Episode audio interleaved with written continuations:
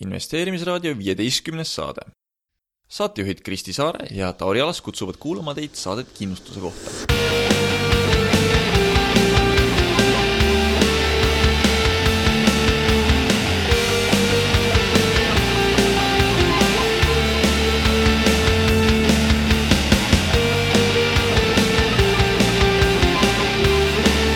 tere, armas raadiokuulaja!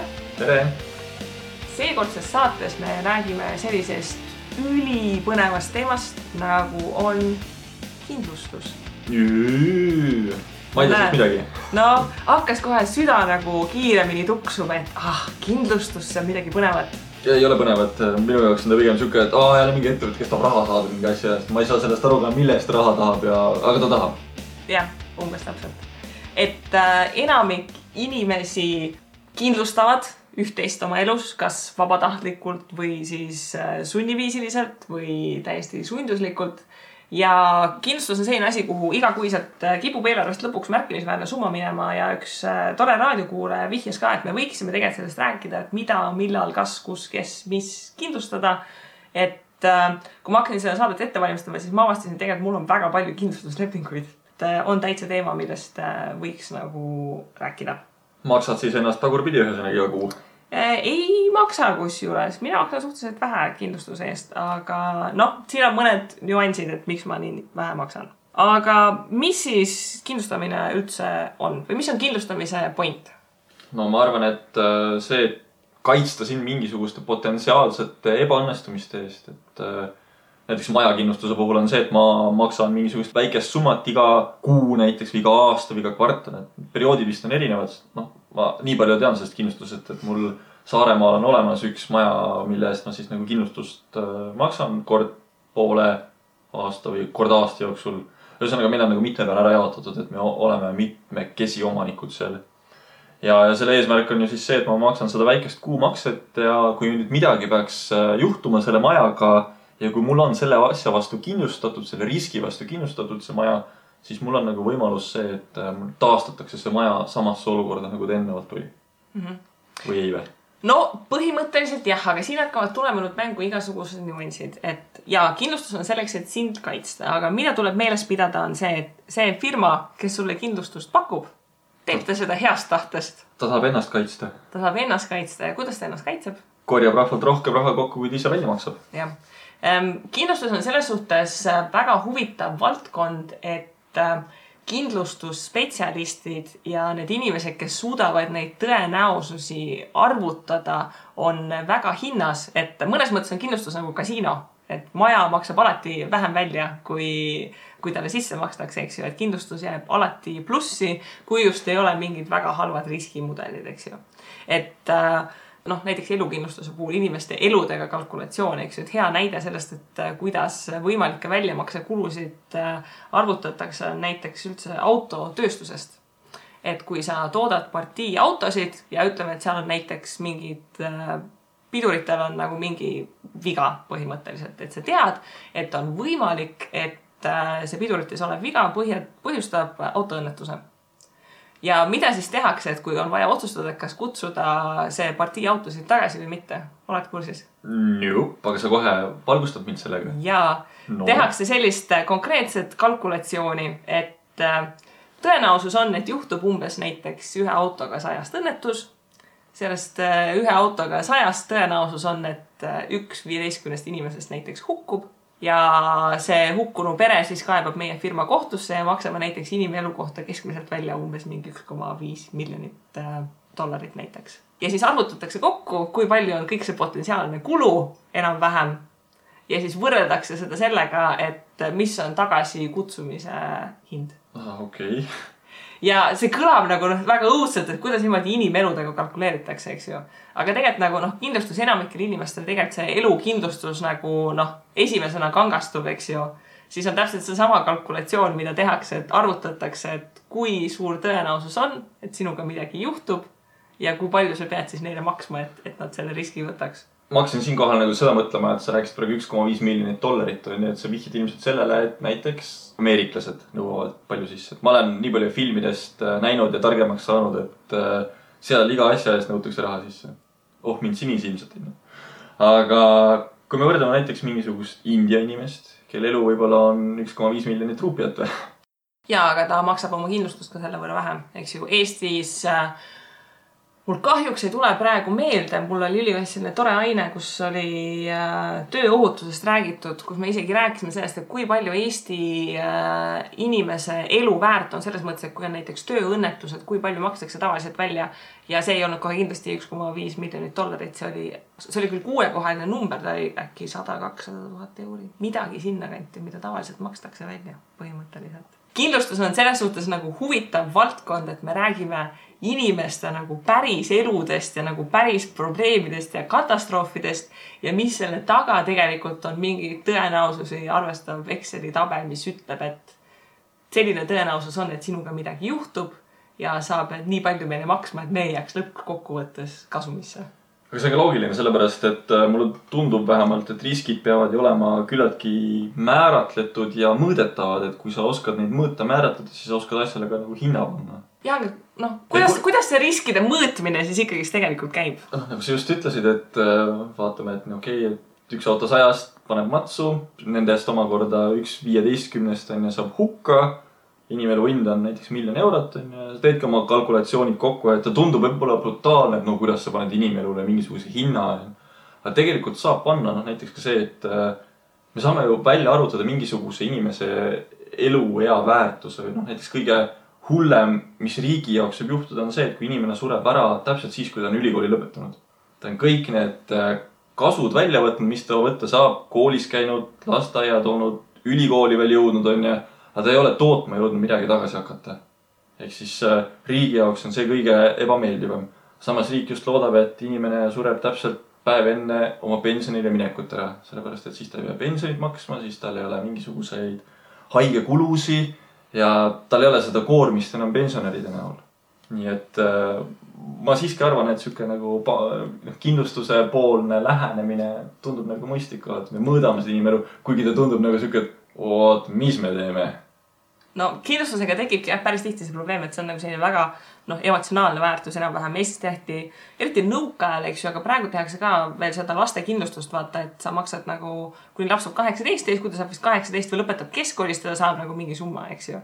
ja mul üks äh, sõber, kes on minuga ühevanune, tal oli ka see kindlustus ja siis ta millalgi keskkoolis ta murdis jala ja siis ma ei mäleta, mis see summa oli, aga see oli vist neli tuhat või kuus tuhat krooni, mis talle siis maksti kindlustust välja ja siis mõtled, et nagu no nagu kuidas nad nagu selle summa peale tulid, et murtud nagu jalg, ma ei tea, kui mitu kuud ta nagu nende karkudega koperdas lõpuks, eks ju. ja see oli siis väärt nagu paar tuhat nagu krooni, et ähm, selles No- suhtes noh, äkki see võis olla niimoodi, et näiteks toonane, ma ei tea, tunnihinne oli kakskümmend krooni ja vaadati, kui kaua inimene siis nii-öelda tööturult väljas oleks, no kuigi ta oli kooliõpilane, onju, aga kui ta oleks nagu olnud töötav inimene, et kaua ta väljas oli sellelt tööturult, kaua ta väärtust luua ei saanud.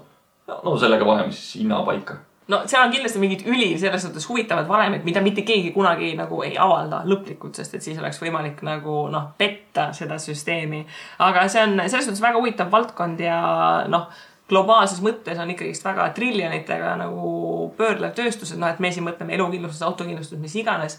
aga noh, on võimalik ju igasuguste asjade vastu ennast kindlustada, näiteks äh, pankadel ja näiteks kullapoodidel on võimalik ennast kindlustada ju röövimise vastu näiteks. Ja sul on võimalus ju tegelikult kindlustada mingite aktsia kukkumiste vastu ja sul on noh, kui me räägime, et sul on näiteks mingi tehas, mis on väärt mingi viiskümmend miljonit euri, sul on võimalik nagu seda kindlustada kui oma vara, et noh, on, on väga-väga suur maailm, mis noh, eraisikule üldse ei, ei kangastugi, et kui palju raha seal tegelikult nagu noh, ringi mängib. aga kindlustusega on ähm, üks probleem, et ähm, sa tahad, oled tubli, kindlustad ennast igasuguste asjade vastu ja siis, kui ükskord läheb, on mingi jama, lähed raha välja nõudma, siis kindlustus ütleb, et oo, aga tegelikult selle vastu sinu poliis sind ei kaitsnud ja ise olid nagu loll, et ei ostnud mingit lisakindlustust või lisakaitset juurde, eks ju. jah, täpselt, et äh, üks hea näide on see, et kuna ma olen ise Rakveres pärit, siis Rakveres on paar aastat äh, on meil olnud noh, niinimetatud tornaadod, eks ju. noh, mis iganes tuulekeerisid, ma ei tea, mis see eestikeelne lõplik termin on, eks ju, mis äh, noh, päris korralikult äh, asju lennutasid ja aknaid lõhkusid ja tõmbasid selles suhtes terveid nagu puualleesid tegelikult maha. ja esimene aasta, kui see juhtus, siis ka inimesed, kes olid kindlustatud, siis väga paljud kindlustusepakkujad olid mingid mis te mingi nalja teete, et nagu Rakveres sul on maja kindlustatud ja sa eeldad, et kui sul põhimõtteliselt nagu tornaado käib läbi, et sulle midagi välja makstakse või? mis mõt-, noh, mis mõttes nagu miks ma siis üldse kindlustama peaksin? millega kindlustusettevõte müüb oma teenuse mulle maha? mis argumente ta kasutab seal või? no argument ongi, et ta kaitseb, ütleme, kindlustus kaitseb kõikide tavaliste asjade vastu. ma ei tea, mitte ühelgi kindlustusel ei ole ilmselt seda sloganit, aga see slogan peaks olema, et kaitseme sind, kui juhtuvad täiesti normaalsed asjad. sest et siis, kui hakkavad toimuma ebanormaalsed asjad, siis on nagu päris kindel, et kindlustus on mingi ei, ei, mis asja, et see on nagu mingi vääramatu jõud ja nagu noh, seal ei saanud me mitte midagi teha, et sõidad Egiptusesse, hakkasid samal õhtul rahutused, nemad ütlevad, no sorry, noh, ei ole reisitõrge ses suhtes, et noh, mis me oleks teha saanud, eks ju, et kui hakkavad rahutused. et, et on selliseid probleeme kindlustusega, et ongi, et mida ma siis kindlustan, nii et ma lõpuks sealt midagi ka saaksin, sest et aeg-ajalt inimesed maksavad aastakümneid mingit kindlustust ja lõpuks avastavad, et aa, noh, et tegelikult nagu mul ei makstagi mitte midagi välja. ühesõnaga, ma jah, ei tahaks siiski väga kindlustada, kui ma kaitset ju ei saa, aga no minusugune tavaline inimene võib-olla ei noki seda nii hästi välja. Tegelikult on see, et äh, mul ema oli kümme aastat äh, umbes kindlustusagent ja siis ta ka nagu rääkis, et iga see linnukene, mis sa teed äh, teatud lahtrisse, mis tähendab seda, et näiteks kui sa maja kindlustad, sul on erinevate asjade vastu võimalik kindlustada, siis see tõstis jällegi päris palju sinu nii-öelda kindlustusmakset ja noh, tol momendil, kui tema töötas kindlustuses, siis need summad Eh, selles mõttes, et ei olnud tänase päevaga nagu absoluutväärtuses võrreldavad, aga toona nagu see vaesus vist oli nagu inimestel suurem sees. Et kui sa täna maksad näiteks äh, a la, ma ei tea, sada euri kindlustuse peale nii mingi periood on ju, tundub nagu väga suur summa.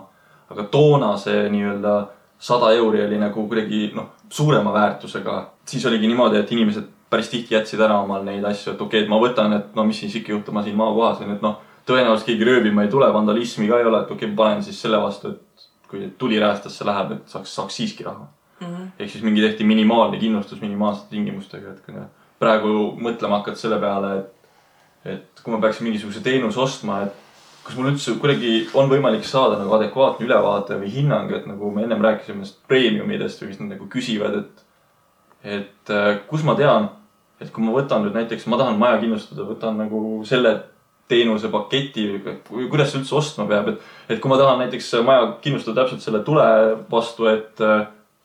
Ja võt... siis on nagu see fenomen, et kui näiteks välk lööb sisse ja siis tulekahju tuleb, ai, siis see ei ole ikka päris nagu seesama, eks ju. just, et seal on mingid tingimused ka veel juures, et, et aga kuidas ma siis üldse tean osta, mis kindlustust mul vaja on ja kus ma tean, et need erinevad ettevõtted on võrreldavad.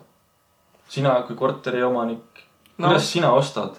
No ühesõnaga jah, selles suhtes käimegi nagu riburada pidi need, need kindlustusriigid läbi ja noh, eks meil mõlemal üht-teist kogemust on ja, ja tegelikult, kui ma lugesin ja uurisin selle kohta seda saadet ette valmistades, siis äh, põhimõtteliselt vastus küsimusele, et kas ma tean, et ma kindlustust kunagi tagasi saan on, on sada protsenti juhtudel võib-olla ah.. põhimõtteliselt, et noh. see, see on siis ainukene risk, mida ei ole võimalik mõõta. kindlustusvõtja poolt, eks. enam-vähem aga alustame sellest suhtes kõige lihtsamast, et Tauri, kuidas on, on sinu elu kindlustatud mm,? kui sa nagu mõtled, et kas ma kuskil kindlustusmaakleri juures olen nagu käinud ja kindlustanud, siis ma ise ei ole kindlustanud, mul ema kunagi kindlustas mind, siis kui ta veel ise töötas ka kindlustusettevõttes. aga täna ma ilmselt olen nelja tuule lükata mm. -hmm. nii palju omal raha on, siis nii palju on. äkki peaks vist no siin mina olen, minu elu on kindlustatud sellepärast, et mul on pangalaen, mul on kohustuslik, et ma oleksin kindlustatud, see oli ähm,, selle ankeedi täitmine oli väga äge, kuidas kindlustust saada. palju sa väärt oled?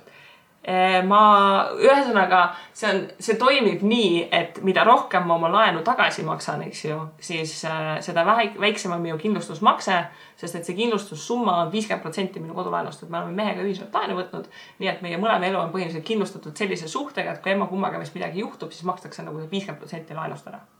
et see on noh, pankade puhul päris nagu tavaline, et me ei ole nagu mingeid miljoneid väärt. ja selle ankeedi täitmine oli väga äge, kes on kunagi oma elu pidanud kindlustama Nad küsisid pikkust ja kaalu näiteks selleks, et äh, sinu kehamassi indeksit vaadata, et noh, et kui sa oled näiteks ülekaaluline, siis on riskantsem mm,. nii. sa saad aru praegu mu sellest pikast mm,. selles mõttes, kui sa mulle otsa vaatad nagu, siis ma olen ilmselgelt sinna pigem alakaalu poole kalduv ja see ei ole nagu minust endast kuidagi sõltuv, et kuidas nagu on adekvaatne mõõta mingit mõõdikut, mis ei sõltu väga palju sinust endast. uskuge mind, ma söön nagu loom ja ma teen ka vahest trenni kogemata. kogemata, ei no tegelikult äh, selles mõttes ma olen ka üsnagi aktiivne, et ma teen seda trenni onju, aga no ei, kui ei tule juurde, siis ei tule juurde, no mis ma teen? no seal on ka muid asju, näiteks iga aasta pärast minu sünnipäeva minu kindlustusmakse tõuseb, sest et ma olen aasta vanem, ma olen jälle tõenäolisemalt suren ära põhimõtteliselt. siin ma tahan kohe hea loo rääkida sellega, et kui ma hakkasin omale autot ostma eelmise aasta märtsikuus vist ja küsisin ka pangast nagu kindlustus ja kaskomakset, liisingu pakkumist nagu üheskoos kõike. ja siis nad tõid välja, et näed, et liising on umbes selline, tavakindlustus on selline hind ja siis kasko on nagu selline hind ja siis ma vaatasin seda kaskot, et issand jumal, ma maksan kaskot kolme aastaga nii palju, et ma saaksin oma kaks autot osta juba. ja siis oli täpselt siuke tunne, et aa, et okei okay,, et ma siis olen ilmselt noor. Meesterahvas. meesterahvas äh, Tallinnas ka umbes veel elad, noh, kuigi ma proovisin Saaremaa suunaga saada selle, aga mulje jäi selline, et nii, ma võtan selle auto ja esimene puu, kohe sõidan surnuks ennast, kohe. põhimõtteliselt jah, et äh, mis toimub? jah. aga näiteks äh, minu elu kindlustada naisterahvana on odavam kui mu abikaasa elu, sest tema on meesterahvas ja Läheb joob või suitsetab ennast kohe onju surnuks. enam-vähem jah. siis nad küsisid igasuguseid muid ägedaid asju, näiteks, et kas ma teen langevarjuhüppeid, kas ma, ma ei tea, teen, tegelen mingi rallispordiga või mingeid selliseid asju, et noh, põhimõtteliselt, kas sa nagu vabal ajal nagu tegeled asjadega, et kus sa võiksid ennast aktiivselt ära tappa, oli põhimõtteliselt nagu see moraal. ma, ma ei mäleta, kas nad nagu küsisid, kas sa depressioonis ka oled või mitte, aga nad küsisid enam-vähem nagu haiguslugu, et kas sul on mingi veresoonkonna haiguseid või mingeid asju ja siis pidid andma oma perearsti kontakti, et neil oli õigus perearstile helistada ja küsida ja täpsustada sinu haiguslugu, mille peale ma olin nagu, mis mõttes nagu halloo, mingi suvaline kindlustusagent nagu minu haiguslugu tahab mm. teada. ja siis nad võtsid veel pärast mõtlemisaega, et öelda, et nagu mis siis meie riskitasemed põhimõtteliselt tulevad. ma oleks võib-olla, kui ma nüüd natuke brutaalne olen kellegi suhtes, siis andke mulle andeks, aga ma oleks võib-olla kirjutanud sinna ankeeti siukse asja, et elu on suguliselt eevleviv väga raske haigus, mis alati lõpeb surmaga, et mul on see haigus küljes. ma arvan, et siis oleks võib-olla see kindlustusmakse veits suurem tulnud kui praegu. aga selles suhtes jaa, see elu kindlustamine on selles suhtes nagu Eestis kindlustatakse ja kui on äh, lapsed alla vanuseni kaheksateist ja noh, inimesed, kellel on pangalaen üldiselt on kohustuslikult kindlustatud, aga tegelikult teatud tingimustes äh, peaks inimese elu kindlustatud olema. ja siin on nüüd see probleem, et on mingeid erinevaid elukindlustusi, mingid investeerimispreemiatega ja mingite mis iganes asjadega, eks ju, et tavaliselt oleks parem variant, mida lihtsam, seda tõenäolisem on see, et sul ei tõmmata nagu nahka üle kõrvade. aga oskad sa öelda, mis situatsioonis peaks inimese elu olema kindlasti kindlustatud?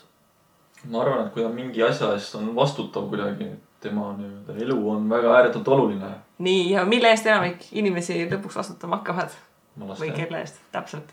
et üldiselt äh, isegi inimesed, kes on pessimistid kindlustuse koha pealt, on selles suhtes nagu ühte arvamust, et kui inimesel on lapsed, siis ta peaks olema kindlustatud. Cool. Et- mul veel lapsi ei ole, sellepärast ma ei teagi kindlustusest väga midagi. noh, jah, et noh, see läheb sinnasamasse valdkonda, et eks ju, kui sul on lapsed, siis sul peaks olema tegelikult kasvõi käsitsi tehtud testament, aga see, et sul on elukindlustus, et noh, et sul ongi reaalne vastutus, et jääb siis näiteks mingi rahasumma järgi. aga noh, Eestis on jah, selle elu kindlustamisega on eks seesama probleem, et see kindlustussumma, mis sa maksad ikkagist noh, tuleb tegelikult lõppkokkuvõttes nagu päris nagu suur, aga noh, sellest tulebki mõelda, et see on see, et kui midagi juhtub, mis on nagu noh, lastele see niinimetatud nagu nest egg või noh, mis eesti keeles on nagu noh, mingi noh, täpselt see, mis ta eesti keeles on, eks ju. ühesõnaga, selles suhtes jah, elukindlustus teatud tingimustel peaks ikkagi olemas olema ja tasub uurida, et oleks hea elukindlustus, et siiski õnnetusjuhtumeid ja, ja asju juhtub ja tasub oma perele pikas perspektiivis mõelda. mis ma tahtsin öelda siin veel, oli see, et kindlustus äh, mõjub ka veel tegelikult teistmoodi positiivselt, et kui sa võtad selle kohustuse, et sa nüüd maksad elukindlustust, siis Murphy seaduse kohaselt sinuga ei juhtu nagunii kunagi mitte midagi. ehk siis see on siuke nagu topeltkaitse. ja nii kui sa ei maksa enam seda elukindlustust, siis oled kohe kas jalakant on puruks või jääd haigeks ootamatult või noh, midagi ikka juhtub, et äh, tavaliselt Murphy töötab väga hästi ja no vaata, seal on ka see koht, et kui sa pead selle riski küsimustiku ära täitma, eks ju, siis sul tekib see, et oh, kuidas ma nagu nii riskantset elu elan, eks ju. et noh, selles suhtes äh, tasub elukindlustuse peale mõelda, et äh, ka pärast seda, kui nagu inimene on kaheksateist saanud, mis Eestis on selline tavastandard. aga samas ma olen kuulnud, et inimesed on näiteks ära surnud ka oma supijoossi. kuidas nad seda huvitav küsivad seal? kusjuures elukindlustusi on erinevaid, on äh, noh, arvatakse, et elukindlustus on umbes siis, kui on nagu a la mingi õnnetusjuhtum või vägivaldne surve enam-vähem, et noh, et a la kui põhimõtteliselt keegi autoga sõidab su surnuks või a la tööõnnetus või midagi sellist, eks ju mm. -hmm. aga tegelikult on ka teatud elukindlustuses, ma ei ole kindel, kas nad on Eestis kättesaadaval, aga ma tean, et äh, paljudes riikides on, kus on võimalik kindlustada ka tegelikult loomuliku surma vastu põhimõtteliselt et sul ongi see elukindlustus ja ta haarabki näiteks seda, et kui sa saad südamerabanduse, aga kui sa oled näiteks märkimisväärselt äh, noorem keskmisest elueast, siis sealt ikkagist makstakse midagi välja. et No. on selliseid äh, huvitavaid äh, lahendusi, kuigi noh, tavaliselt jah, nagu loomuliku surma kohta öeldakse, et noh, et ise sõid burgereid nii palju, eks ju. teine selline loomuliku surma vastu kindlustus on ka olemas. selle asja nimi on meie pensionisammas. aga tihtipeale juhtub niimoodi, et äh, nii-öelda sinu pärijaks võib osutuda hoopis kindlustusettevõte. jah, sinna me jõuame kohe varsti. nii, okei okay,, elukindlustuse pealt läheme kinnisvara peale üle. on sinu kinnisvara, sa ütlesid, et sul on äh, Saaremaal maja, mis on kindlustatud. kuidas sa valisid, kelle juures sa kindlustad? tahad sa täitsa ausat vastust või võin ma natuke valetada ka? no ei, aus vastus, me siin räägime ainult ausalt, Tauri. no siis äh, ma pean ütlema, et mina ei olnud kindlustuse valiku juures, et äh, maja nii-öelda viiskümmend protsenti teine omanik siis äh, valis selle kindlustuse välja ja ma lihtsalt põhimõtteliselt maksan mingisugust musta auku, tuleb jälle arve, et oo, maksa ära. noh, siis ma maksan. ja peab ütlema tõenäoliselt, et Eestis see kindlustuspakkumiste võrdlemine, ma arvan, et paljud inimesed seda väga palju ei tee. ja taaskord on see koht, et kui sul on pangalaen, peab sul olema kodu kindlustatud. noh, minu korter on ka selles suhtes kindlustatud isegi läbi panga, sellepärast et nad teevad sulle, kui sa neilt juba laenu võtad, siis nad tegid mingi suhteliselt normaalse pakkumise, et ma isegi võtsin paar kõrvalpakkumist. et kuna nad niikuinii sult juba, ma ei tea, kolmekümne aasta jooksul kakskümmend tuhat euri intressi võtavad, noh siis nad võivad selle kindlustuse pealt sul kümme prossa soodukat teha tegelikult ma arvan, asi on selles, et kuna pank suudab nii palju kindlustusseltsile tuua kliente juurde ja, ja püsivaid kliente tõenäoliselt, noh nagu sinagi, et sa ei viitsi seda vahetada või sa ei taha seda vahetada või sa ei näe motivatsiooni vahetada, et siis pank võib lihtsalt teha mingisuguse diili, et nii kindlustusselts, ma toon sulle nii palju kliente, sina annad mulle sedavõrd soodsamalt ja me saame nagu mõlemad mingisuguse rahakese sealt vahelt veel, et muidu on see, et võib minna kellegi teise juurde. jah, aga noh, lõppkokkuvõttes Eestis nagu kindlustatud majade ja korterite hulk on väga kõvasti suurenenud, sellepärast et inimestel on pangalaenud. aga mis on huvitav, on see, et kuna mul on nüüd see üürikorter, siis äh, üürikinnisvara, noh, üldkindlustus tuleb ikkagi teha, et kui on mingi jama, kui mul üürnikud seal naabrid ära uputavad või mis iganes, eks ju, et oleks siis ära kindlustatud. ja siis äh, ma vaatasin neid erinevaid kindlustusvariante ja seal läks ikka väga ruttu nagu väga kirjuks, et äh, kui sa Mhm. pangalaenu võtad, siis sul on kohustus, et sul peab olema põhimõtteliselt a la tuli, vesi, õhk ja maa. õhk elementide vastu. ei, see on a la mingi tuli, vesi, mingi, ma ei tea, mingi vargus, häving, mis iganes. Vandalism. vandalism jah, põhimõtteliselt. ja, aga sealt edasi on nagu mitu erinevat nagu paketti, et ühesõnaga ma nägin, et sul on võimalik kindlustada ära ka kõik oma kodus olev vara põhimõtteliselt. kas ma olen võib-olla nüüd liiga kriitiline, aga kuna ma suhteliselt kaugel olen sellest kindlustuse teemast, siis kas võib-olla kindlustusseltsi eesmärk ongi, et sa saaksid võimalikult vähe aru, sellepärast et see annab sulle võimaluse kindlustusseltsile koorida nagu suuremat preemiumi või seda tasu, et kui ta muidu maksaks või noh, turuhind oleks tootel näiteks sada euri, siis ta saab sinult küsida vabalt sada kakskümmend eurot. no ongi selles suhtes, et need paketid läksid väga keeruliseks, et noh, et ma teadsin, et ma tahan midagi nagu hästi lihtsat ja loogilist, eks ju. ja siis nagu, et aa, et on nagu see variant ja see variant ja see variant, eks ju. Aga ma pean tunnistama ka, et ma väga palju selles suhtes ei shopanud, et minu kaheteist ruuduse üürikorteri kindlustamine, mis sa arvad, palju kuumakse tuli? las ma nüüd naeran natukene, mul lihtsalt tekitas väga siukse sooja tunde südames, et oo, ma käisin shoppamas, ostsin kindlustust. noh, palju sa kaheteist ruuduse korteri kindlustus kuus võib maksta või? ja no see on Tallinn võib-olla natuke suurema riskiga, igasugused pätid, kaabakad, sulid võivad ringi liikuda. aga ma arvan, et äh, see võib olla mingi kümme euri kuus. ei või? ei, mis asja? kakskümmend euri kuus. vähem, vähem, vähem. vähem. ja minu korteri kindlustamine, kuna ma maksin aasta korraga, ta maksis üks euro ja kaheksakümmend senti kuus. okei no siis äh, ma võtan kõik oma sõnad tagasi, tundub, et kindlustamine on siuke odav lõbu, et äh, teine mees äh, joob ka kiiremini selle raha maha kui, sa siin aasta jooksul suudad kindlustusele maksta. jah, et eh, sinna ongi see koht, et jaa, muidugi kui ma oleksin a la kõike vara ja muud tahtnud kindlustama, siis oleks see kindlustusmakse tegelikult tõusnud. aga see väga lihtne basic kindlustus, eks ju, minu enda korteri kindlustus, kus on ka see pangas tuli, vesi, maa, õhk, eks ju, maksab kuus viis euri mingite sentidega no siis ta pole väga palju. ilmselt need riskid on madalad siis või? No seda ka, aga noh, inimestel ongi kuidagi tunne, et see kindlustus on nagu kuidagi ülikallis, aga minu meelest tänapäeval nagu see, see, nagu suhteliselt kõikidesse muudesse asjadesse tegelikult kindlustus ei ole enam nii ülikallis, kui ta kunagi oli. et noh, eriti üürikinnisvara puhul ma arvan, et on väga riskantne, kui sul on kinnisvara, mida sa välja üürid ja sa siis ei kindlusta seda ära.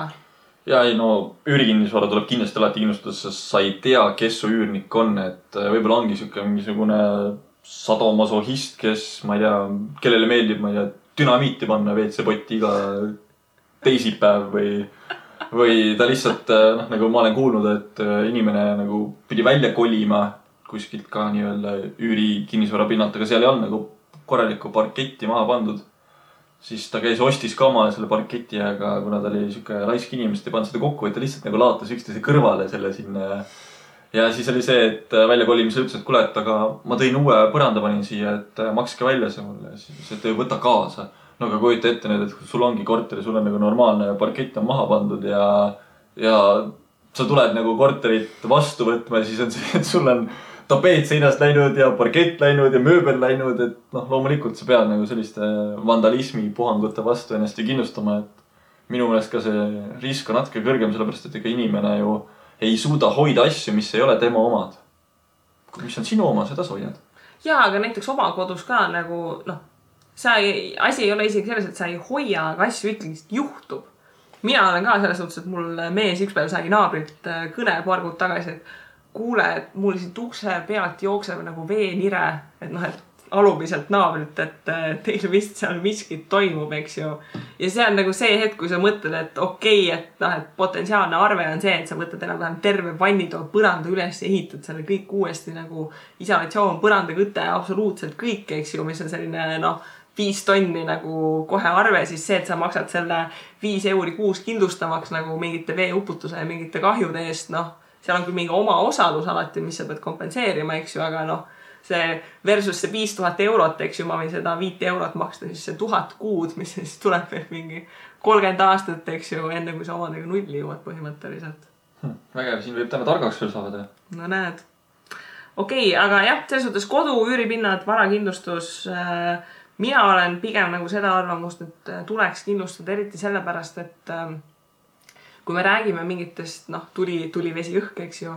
et äh, kui näiteks on ikkagist tulekahju, siis noh, tavaliselt see tähendab praktiliselt maja taastumisväärtuse võrra noh, originaalväärtuse võrra uusi investeeringuid selleks, et seda maja näiteks taastada.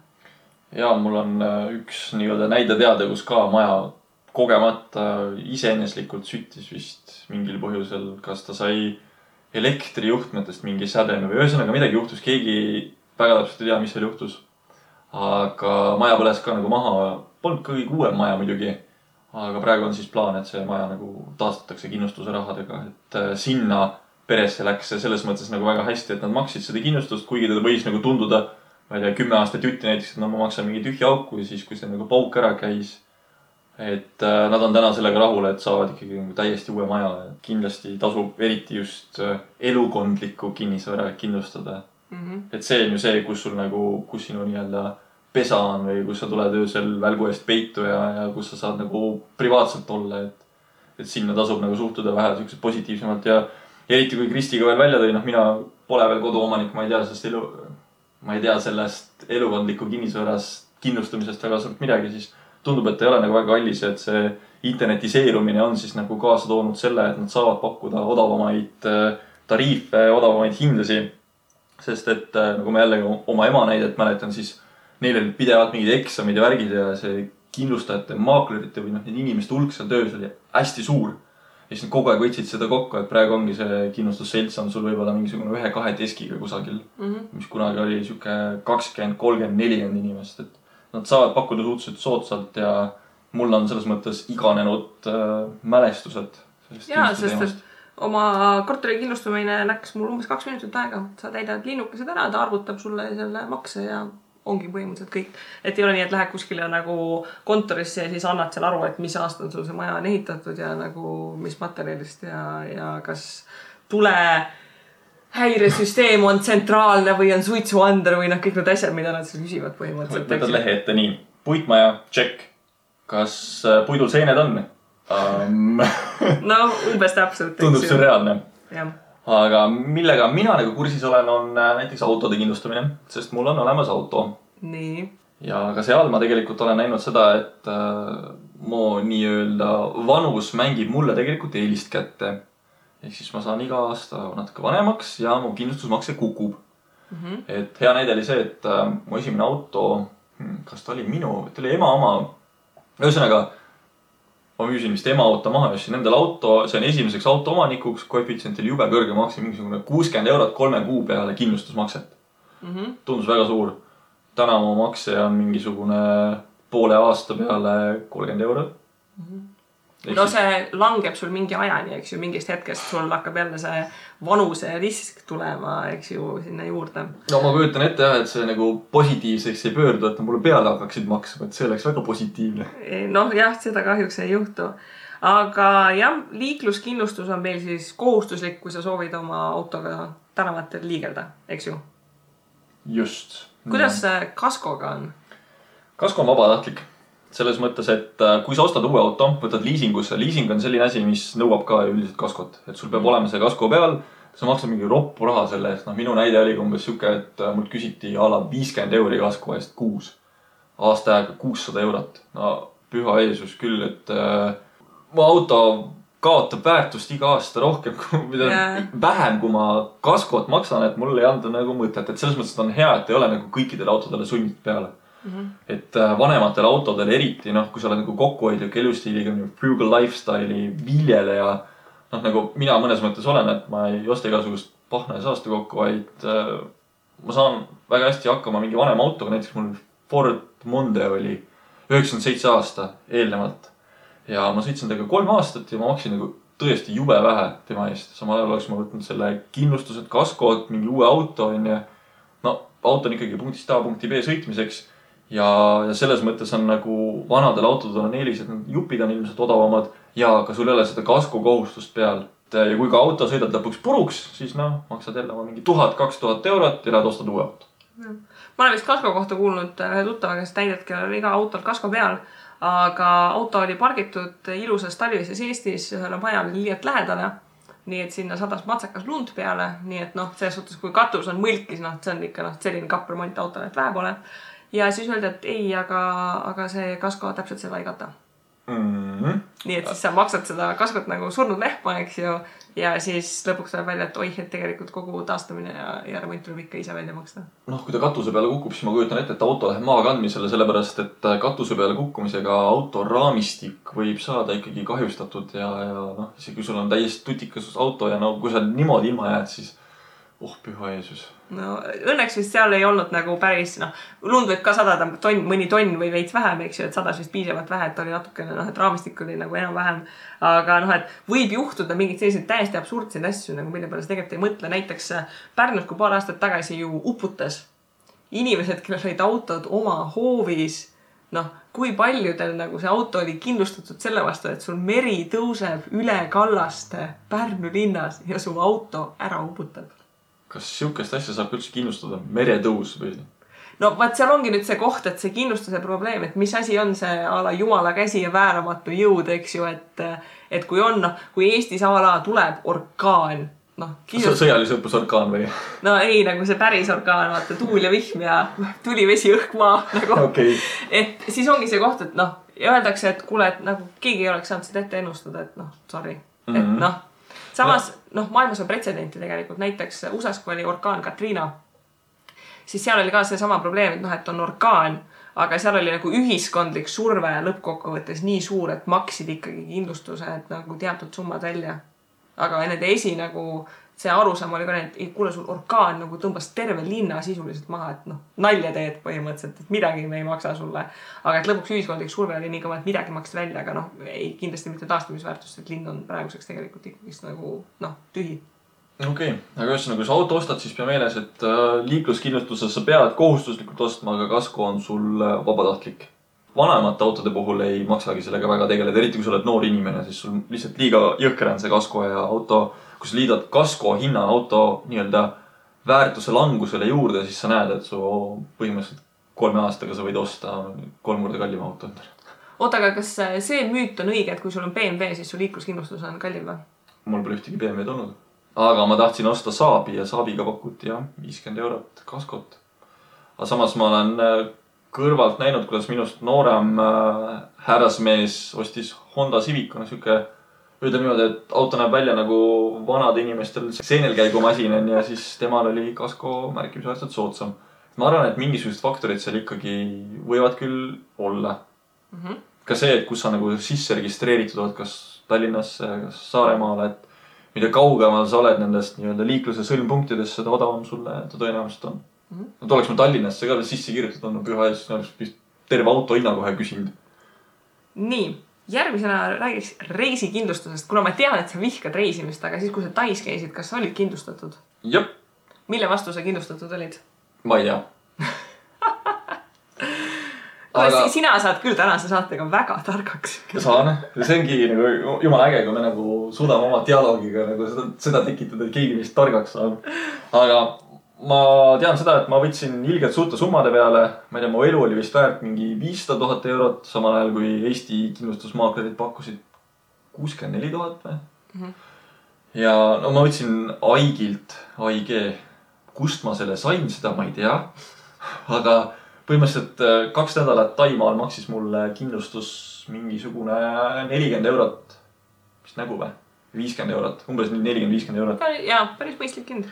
Ja saime nagu jah, väga head tingimused, et oleks midagi minuga juhtunud, siis noh, ma kujutan ette, et ema ja õde oleksid päris rikkaks saanud mm noh, Tai on ka selline koht, kus on uudiseid ka tulnud a la inimesed nagu nende rolleritega sõidavad ja noh, juhtub igasuguseid asju, et äh, on teatud riike, kuhu mitte kunagi sa ei lähe kindlustamata ja nagu noh, Aafrika, Aasia ja Ladina-Ameerika on nagu noh, raudpolt, et sa kindlustad, sest et muidu noh, on lihtsalt rumal. Aga kindlustuse koha pealt, et noh, üldiselt on nagu siis kolm erinevat tüüpi nagu kindlustust, mida sul siis reisikindlustusega pakuvad. esimene on siis reisitõrge ehk siis kui läheb midagi metsa, et sa saaksid ikka koju mis sa arvad, on igal reisil vaja reisitõrkekindlustust? teades mind või? loomulikult on kas sul ei ole õnne? ei, mitte seda, aga ma olen nagu ülivalt konservatiivne ja pigem äh, pelglik igasuguste asjade osas, mis võivad nagu edasi esile kerkida. näiteks kui ma käisin Egiptuses, siis ma sain siukse negatiivse kogemuse sealt, et äh, mul oli põhimõtteliselt reisi lõpuks siuke tunne, et iga Egiptuse tegelane tahaks mind ära varastada, kuskile kõrbesse viia seitsmesaja kolmekümne kuueks jupiks raiuda, need jupid ära põletada ja pooled anda kuskile koertele söö-, söögiks. ühesõnaga jaa, reaalselt mul sihuke foobia nagu oli või, või no. see oli sellele, väga spetsiifiline foobia. tänu sellele reisile tekkis ja siis on see, et äh, parem las olgu rohkem, kui ma oma kodust välja lähen, kui et vähem mm. -hmm. no reisitõrkega on see, et mina olen selline inimene, kes ei tee alati reisitõrget näiteks kui ma lähen Londonisse, siis ma ei tee reisitõrget äh, sellepärast, et see on otselend Tallinn-London ja noh, see ühe otsa pilet on umbes viiskümmend euri, eks ju mm -hmm.. noh, ja kui ma teeksin selle reisitõrke, eks ju, siis noh, sa maksad mingi noh, kümme euri ikka, eks ju, kümme-viisteist euri. mis tähendab, et noh, et keskmiselt nagu viie korraga, eks ju, ma maksaksin nagu selle reisitõrke nagu kinni. ja tegemist on väga usaldusväärse lennuliiniga, et sellist juhtumit, et üks viiest lennust jääb nagu minemata, noh tõenäoliselt ei juhtu. et, et sealt on võimalik tagasi saada, aga teiste lennuliinidega ei ole suurt probleemi aga samas, kui sa lähed nagu mitme lennu nagu stopiga enam-vähem kuskilt nagu peatud ja läbi, siis ma teen alati reisitõrke lihtsalt, sest et mul on seda kogemust piisavalt palju olnud, kus ma olen mingeid mõttetuid tunde kuskil lennujaamas istunud. mul on hea näide kohe tuua enda Tai reisist, et äh, tegin reisitõrke kindlustuse ära just selles suures hirmus, et Venemaa oli just oma sanktsioone kehtestanud, on ju. ja kuna mul oli see vahepeatus oli Moskvas Šeremetjevo lennujaamas mm. -hmm. püha Jeesus ühesõnaga kes te saate pilet, tehke igaks juhuks, sellepärast et äh, nii minnes kui tulles mul oli boarding pass'i või selle nii-öelda pardale mineku kaardi peal kirjas, et ma pean, näed, minema värav nelikümmend neli juurde. ma siis läksin värav nelikümmend neli juurde. lõppkokkuvõttes lend läks ikka välja värav nelikümmend kaks ja sa said pool tundi enne lennu väljumist teada, et oh kuule, tegelikult sa pead minema kuskile mujale. tagasi tulles samamoodi. ehk siis sa magad nagu elementaarsed asjad maha, et see, see ei- võib-olla ei ole, ei sõltugi sinust. Aga nad võivad kuskil seal lennujaamas mingisuguse sigadusega hakkama saada või siis äh, ma ei tea, viivad sind kuskile tolli kontrolli, et ega sul kuskil peidetud midagi ei ole. ja, ja kui ma nüüd tulin Hispaaniast viimati tagasi, me tulime läbi Frankfurdi ja selles suhtes meil vedas, et äh, me maandusime Frankfurdis ja meil oli seal mingi seitse tundi oli ootamist, eks ju. ja õnneks me maandusime enne seda, kui lennujaama jõudis äikesetorm kohale. sest et siis, kui me hakkasime õhtul pardale minema, meid lasti lennukile pardale ja siis öeldi, et nüüd terve lennujaam seisab, sest et äikesetorm on. Mis tähendab, et mitte midagi ei tõusnud õhku ega mm. midagi ei maandunud mis tähendab, et need, kes olid lennujaama jõudnud, need lennukid, need tiirutasid ringiratast ümber lennujaama mm., oodates, et torm piisavalt palju vaibuks, et saaks nagu maanduda. ja no see on selline asi nagu, et kui sul on, ongi, sul on näiteks kahetunnine auk ja kui su lennuk konkreetselt lihtsalt ei saa maanduda, sest et liiga ohtlik on, noh muidugi tee nagu reisitõrkekindlustus nagu ära. ja mida kaugemale lähed, seda olulisem see on. Siis äh, pagasikindlustus, oled sa kunagi oma pagasit ära kaotanud või? Äh, olen ma kunagi väga palju reisimas käinud või? no sa ütlesid, et sul on halb õnn, vaata, mõtlesin, et äkki sul kohvrid ka põgenevad vastassuunas. ei, no ma olen selle kindlustuse küll teinud äh, selles mõttes, et äh, ega mu mõneeurosed trussikud ja T-särgid on ikka palju väärt mulle. kas sa enne seda, kui sa teed pagasikindlustuse, nagu ma olen siin inimestelt küsinud, et praktiliselt mitte keegi ei tee seda. kui su pagas läheb kaduma ja sa lähed seda raha tagasi nõudma, kuidas sa neile tõestad, mis sul seal sees oli? minu jaoks on kõige suurem müstika see, et äh, ma kindlustan küll ära ta, aga ma ei kujuta ka veel ette, kuidas ma midagi nõudma kuskilt lähen. Mhm. ja mulle soovitati seda ükskord ja ma olen seda üritanud iga kord, kui ma reisil lähen tegema, et kui sa oma kohvrit pakid, siis enne kui sa asjad paned kohvrisse, laotad sa nad kohvri kõrvale ja teed oma nutitelefoniga pilti. Mm. et sul on nagu ütled, et need on need asjad, mis läksid kohvrisse.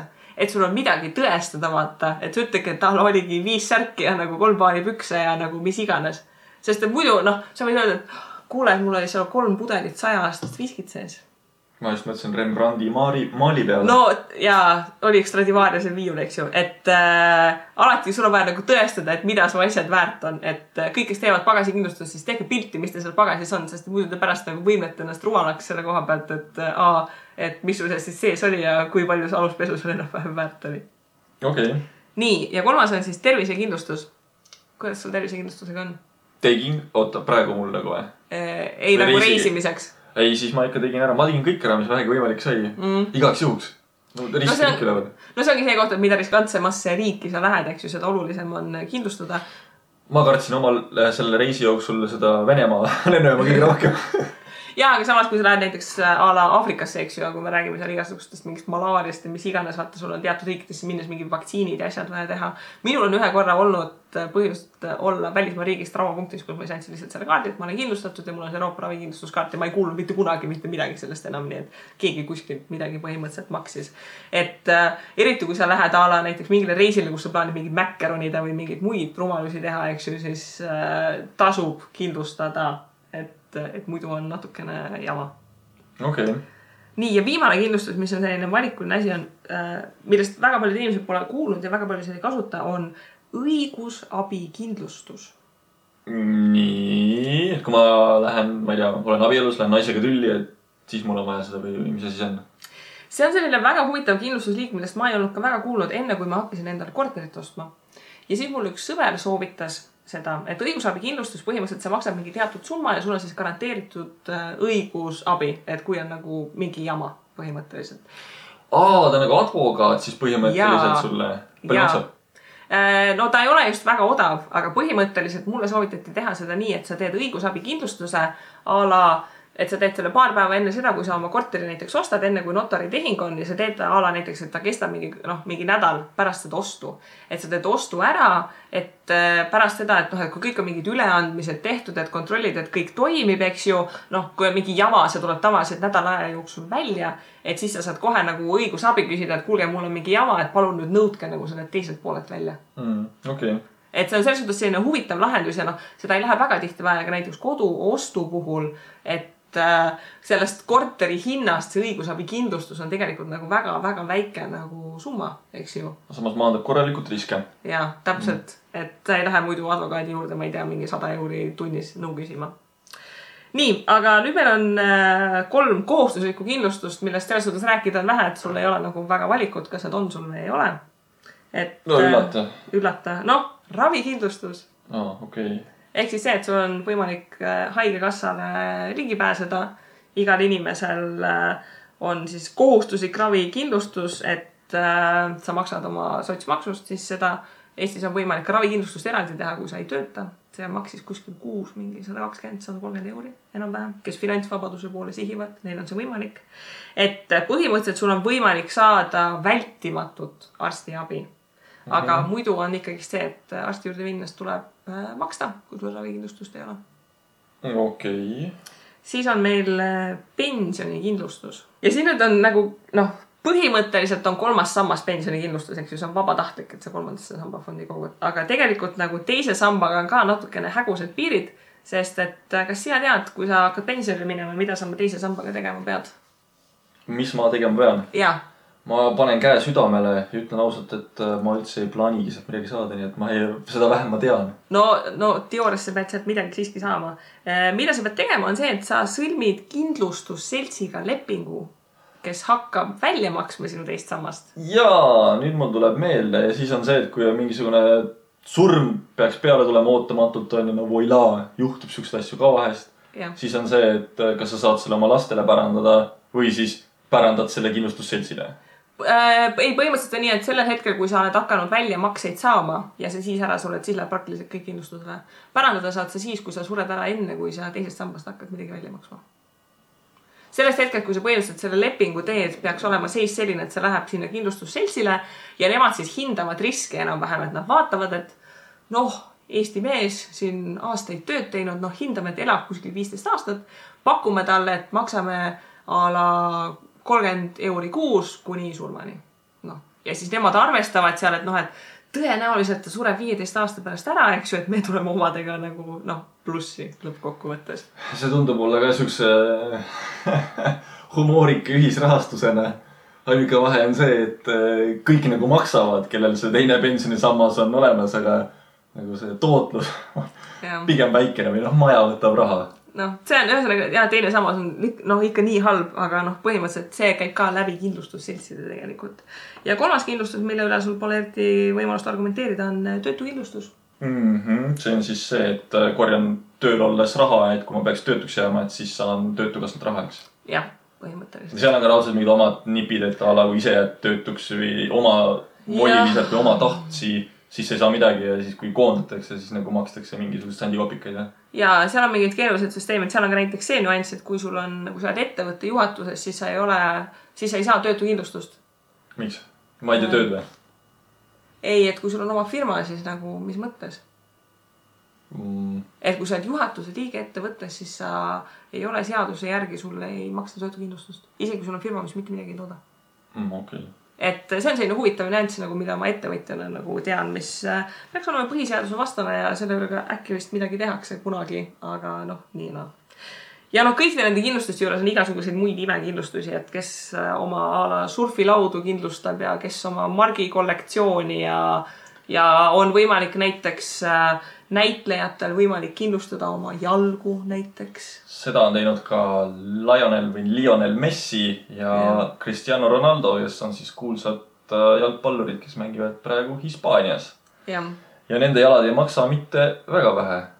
Mõned miljonid. pull oleks näha, kui keegi läheb lihtsalt saeb alt jalad ära, siis käib nendega ja pakub, mul on, ma ei tea, mõni miljon jalgu pakkuda. selline muidugi humoorikas praegu selline kõrvalepõige, ärge mul nagu pead maha võtke, aga vahest peab nagu huumorit ka tegema, kui ise ei tee, siis tee keegi. jah, et kindlustada põhimõtteliselt küsida võib kõike. iseasi on see, kas sa oled nagu nõus seda raha nagu välja maksma. ja noh, kindlustuse puhul ongi nagu Mr Money Mustache on kirjutanud selle kohta sellise huvitava artikli, mille pealkiri on see, et kas kindlustus on maks neile inimestele, kes matemaatikat ei oska. nii, on siis või? Ja noh, siin ongi, tulebki välja, et ta toob need kolm pointi, mis meil on siit nagu läbi käinud, et noh, et variant üks kindlustamisega on see, et sa oled sunnitud, liikluskindlustus. Pead tegema, et sa saaksid teel olla.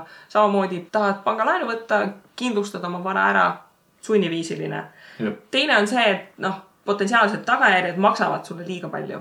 Ja see ongi see näide, et noh, kui sa oma korterit nagu viis euri kuus kindlustad, eks ju, aga samas, kui juhtub mingi veeõnnetus, et siis sa peaksid viis tonni välja käima selle eest, et noh, ilmselgelt on mõistlik selles suhtes kindlustada. okay.. ja, ja kolmas on selline huvitav nagu määratlus, et kindlustada on mõistlik siis, et noh, meil on alati hinnatakse nagu keskmist riski, eks ju. Ja selle järgi pannakse see mingi maks paika.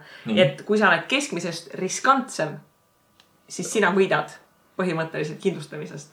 Et kui sulle makstakse rohkem kui keskmisele inimesele välja, siis sina nagu võidad ja siis need kõik ettevaatlikud, kes kindlustavad, aga kellega midagi ei juhtu, siis nemad nagu subsideerivad sinu riskantset elustiili. sisuliselt, äh, kui ma võtan ennast arvele nunnana, kus mu tee on nagu maja ja kiriku vahel terve päev otsa, aga tegelikult olen mingisugune ekstreemsportlane. tegelikult sõidad seda üherattalisega. aga kindlustus ju tahab teada ka, et kui mul midagi juhtub, mingi õnnetus, et äh, kui ma nagu noh, teen ekstreemsporti ja seetõttu nagu saan viga, et kas nad siis ikka maksavad mulle või? Eh, no kui sa oled neile oma selles ankeedis öelnud, et sa kunagi üherattalisega ei sõida ja siis sa üherattalisega ennast äh, mäest alla sõites kondid puruks sõidad, siis vist noh, väga nagu ei maksa. aga kui ma ütlen, et mul oli kaks ratast all?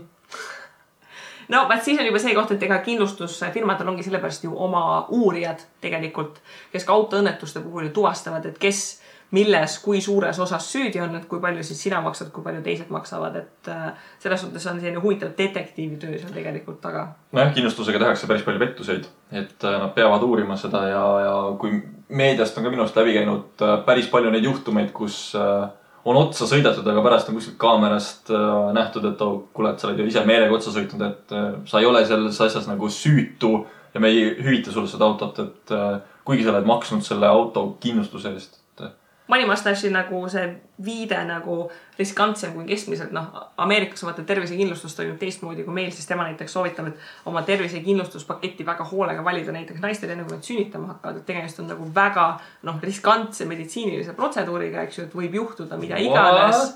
et äh, Ameerikas on sünnitamine ülikallis, et äh, kui kõik läheb hästi, siis üldiselt maksab sünnitamine seal kuskil kümme tuhat dollarit enam-vähem. oota, kas sa pead ise maksma selle eest Ameerikas, kui sa ja, tahad sünnitada? ja, osaliselt sa maksad ise selle eest ja. No Eesti, eralõbu. Eestis ei ole siukest asja Äh, ei, Eestis sa maksad mingi voodipäevade eest ja mingit sellist, et okay. äh,. aga Ameerika on jah, selles suhtes huvitav riik, et seal on laste saamine väga kallis ja, ja tasub tervisekindlustuse puhul näiteks sellega arvestada. või siis ka see, et ongi, et kui sa oled ekstreemsportlane, et siis kindlusta ennast nagu väga hoolega, sest et tõenäosus, et sinuga juhtub, on noh, palju suurem kui tavainimesega. okei okay nii, ja ma otsisin sinna lõppu lihtsalt kaks artiklit välja selle perspektiivi koha pealt, et kui palju Eestis üldse kindlustusjuhtumeid välja makstakse ja ma võtsin siis juunikuust kaks artiklit ja mis sa siit põnevat nägid? oo, räägime rahast, räägime rahast. räägime rahast, jah. ma näen pealkirja, pealkiri on nagu äge. kurb kindlustusstatistika, naabreid uputati kuuskümmend kuus korda, suri kolm koera. ja näiteks, millest me jätsime rääkimata, et lemmiklooma on võimalik ka kindlustada lemmikloomale tervisekindlustus teha? autole? lemmikloomale, koerale, kassile no,? kõigil ei ole kassi ja koera. noh, jaa. kas sinu kass on kindlustatud äh,? ei ole. ai, kass tõstis praegu pea. ei ole. siin on äh, see tegelikult, et äh, mis lemmiklooma kindlustatakse, kindlustatakse tavaliselt selliseid ülitõukoeri, vaata, kelle puhul on teada, et nende noh, esiteks need on nagu, nad on rahaliselt väärt midagi, et nad nagu ma ei tea, on kellegi pärijad, mis iganes, näiteks hobuseid kindlustatakse ka mingi meeletu raha eest. Mm.. aga noh, kelle puhul on ka teada, et nendel näiteks teatud tõul, et tal on mingid kaasasündinud mingid terviseprobleemid, et sul on mõistlik maksta seda kindlustust, et kui temaga lõpuks midagi juhtub, sest et sa tead, et midagi juhtub, eks ju, et siis sa ei pea seda nagu sules maksma enam-vähem ma nüüd väga täpselt ei tea, aga kas mitte lehma ja siga ei saa kindlustada, kuigi nad ei ole päris lemmikloomad, aga nad on nagu majanduslikult kuidagi mingisuguse riskiga. jah, loomakasvatuses annab täitsa nagu kõike, kõike kindlustada. kõike saab kindlustada, kui ainult äh, piisavalt maksad. täpselt nii. aga jah, see mastaap, et näiteks ühe kuu näite if kindlustuselt, et maksis klientidele kahe tuhande viiesaja kahekümne nelja kahjujuhtumi eest kaks koma seitse miljonit eurot hüvitisi iseenesest ei ole palju ju. no samas nagu see on äh, kaks euri iga Eesti elaniku kohta. kaks koma seitsekümmend üks miljonit eurot, kaks tuhat viissada juhtumit, need nagu taanduvad kuidagi niimoodi välja, et see on mingi sada euri case või? Äh, ei no pigem ta tuleb mingi selline vahemikus tuhat kuni kümme tuhat on enamik case'e. aga noh, see on selles suhtes ka loogiline, et autokindlustuse puhul nagu noh, kui palju on autokindlustusjuhtumeid, mis üle mingi kümne tuhande euri läheksid? ei ole. noh, et tegelikult ongi sellised tavalised sellised paarituhandesed case'id, et äh, noh, näiteks siin on see näide sellest veekahjust, eks ju. et äh, näiteks kõige suurem kahju oli kolmteist tuhat eurot. noh, see tähendab, et olid lihtsalt nädalavahetuseks ära ja jõudis nagu pool püstakut enam-vähem ära uputada, eks ju konteksti luues siis kuuskümmend kuus korda põhjustasid korrusmajade elanikud alumistele korteritele veekahju, mille kogusumma ulatub sada kahekümne kuue tuhande euroni ning suurim kahju siis oli see kolmteist tuhat. jah, et kuuskümmend kuus juhtumit ei ole nagu noh, vähe tegelikult ju. No arvestades seda, millised korterid meil üldse siin olemas on ja, ja noh, tegelikult on ju ka see, et äh, elamufond on päris suur, et noh, ma ei tea, minu jaoks see kuuskümmend kuus on sihuke tegelikult suhteliselt väike. samas siin on see koht, et kui sul on iga kuu kuuskümmend kuus juhtumit, see on aastas siis seitsesada juhtumit. arvestades, et sul, et sa nagu viiskümmend aastat oma majas või korteris elad, siis nagu see tõenäosus, et mingi hetk see järg jõuab sinu kätte, on ikkagist väga suur. nojah, siin on muidugi see asi, et äh, üks asi on maja kui sa maja keldri ära uputad, siis ilmselt naaber sulle kaela ei tule ja, ja, ja. kortermaja, et siis, siis siin jah, tõepoolest võib olla. aga eks noh, Vene ajal ehitati päris palju neid äh, paneelmaju ja ma kujutan ette, et kui torusid pole vahetatud, siis ta võib olla selline suure ohuga või noh, mingi potil juhtub midagi või mm -hmm.. okei okay. ja siis ma võtsin ärimeest näiteks Salva kindlustuse statistikat ja seal näiteks oli äh, siis autokindlustuse kohta, et liikluskindlustuse kahjusid mõisteti, maksti välja mingi kolmsada tuhat euri ja siis enamik kahjudest olid seotud väiksemate avariidega nagu ristmikel tagant otsasõidud, parkimisplatsil teiste autode või piirete riivamine. noh, see ongi sellised paarisaja eurised sellised a la natukene värvi ja noh, natukene plekki nagu siluda.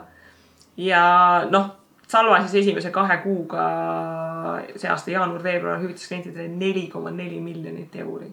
et noh ma siis pakun konteksti ka, et äh, ennem saate lindistamist korra piilusin IFI tulemusi, mis Kristi mulle väga ilusti välja otsis ja saatis. IFI tulemustes oli näiteks kirjas see, et nad müüsid äh, esimeses kvartalis sel aastal umbes kolmekümne miljoni euro eest teenust ja kasum oli a la viis koma kaheksa miljonit eurot vist või mm? -hmm. et ikkagi küllaltki noh, tunduvad küll võib-olla summad suured äh, üldkokkuvõttes, kui me vaatame, onju iga case on võib-olla väike, aga siiski kindlustus teenib kasumit sealt pealt. hea näide kindlustuse mittekasutamisest on näiteks äh, Davidi Rootsi siis, ma ei tea, tütarfirma, mis iganes, õde, vend, ühesõnaga. ja nemad ei kasuta kindlustust põhimõtteliselt. miks sa arvad, et nad ei kasuta kindlustust, mis see põhjus võiks olla?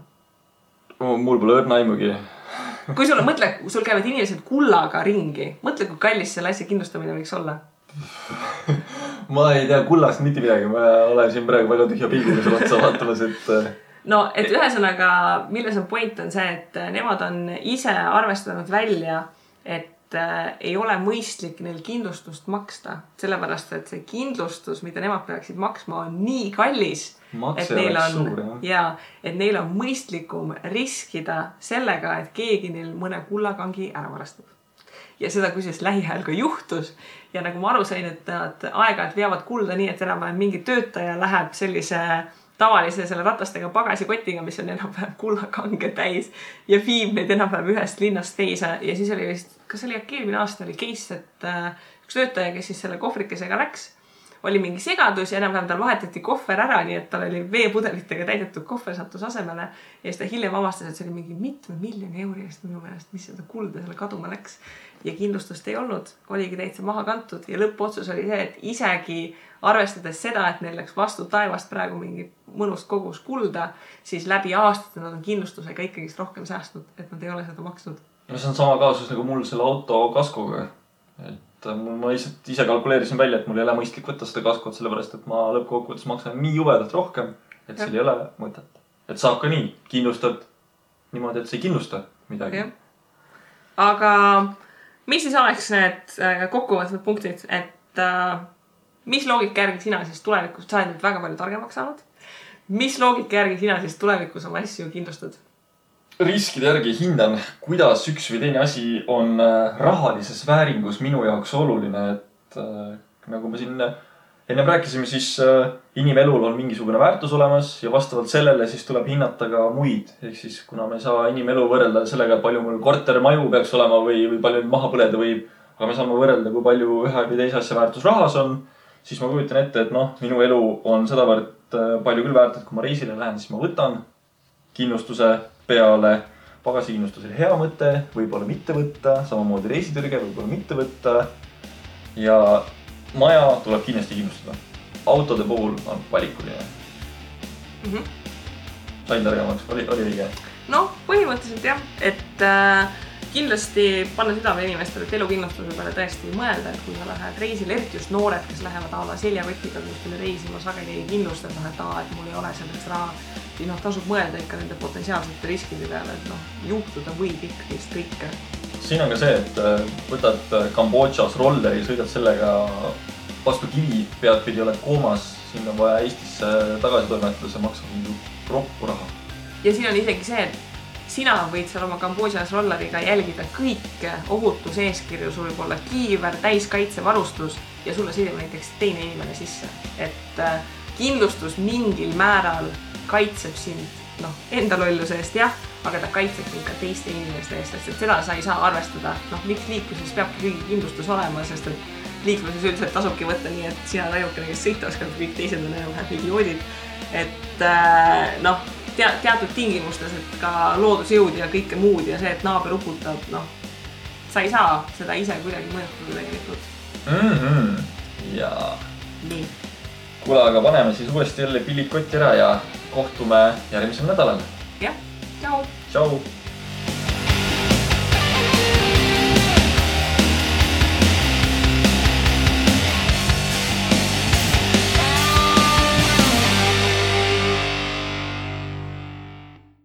Investeerimisraadios kuuldut tuleb käsitleda kui meelelahutusväärtusega informatsiooni. me ei jaga investeerimisega maksunõu ning kuigi püüame edasi anda võimalikult täpset teavet, siis igasugune investeerimisrisk jääb investori enda kanda ükski investeerimisraadios nimetatud tehing ei kätke endast soovitust antud vara osta või müüa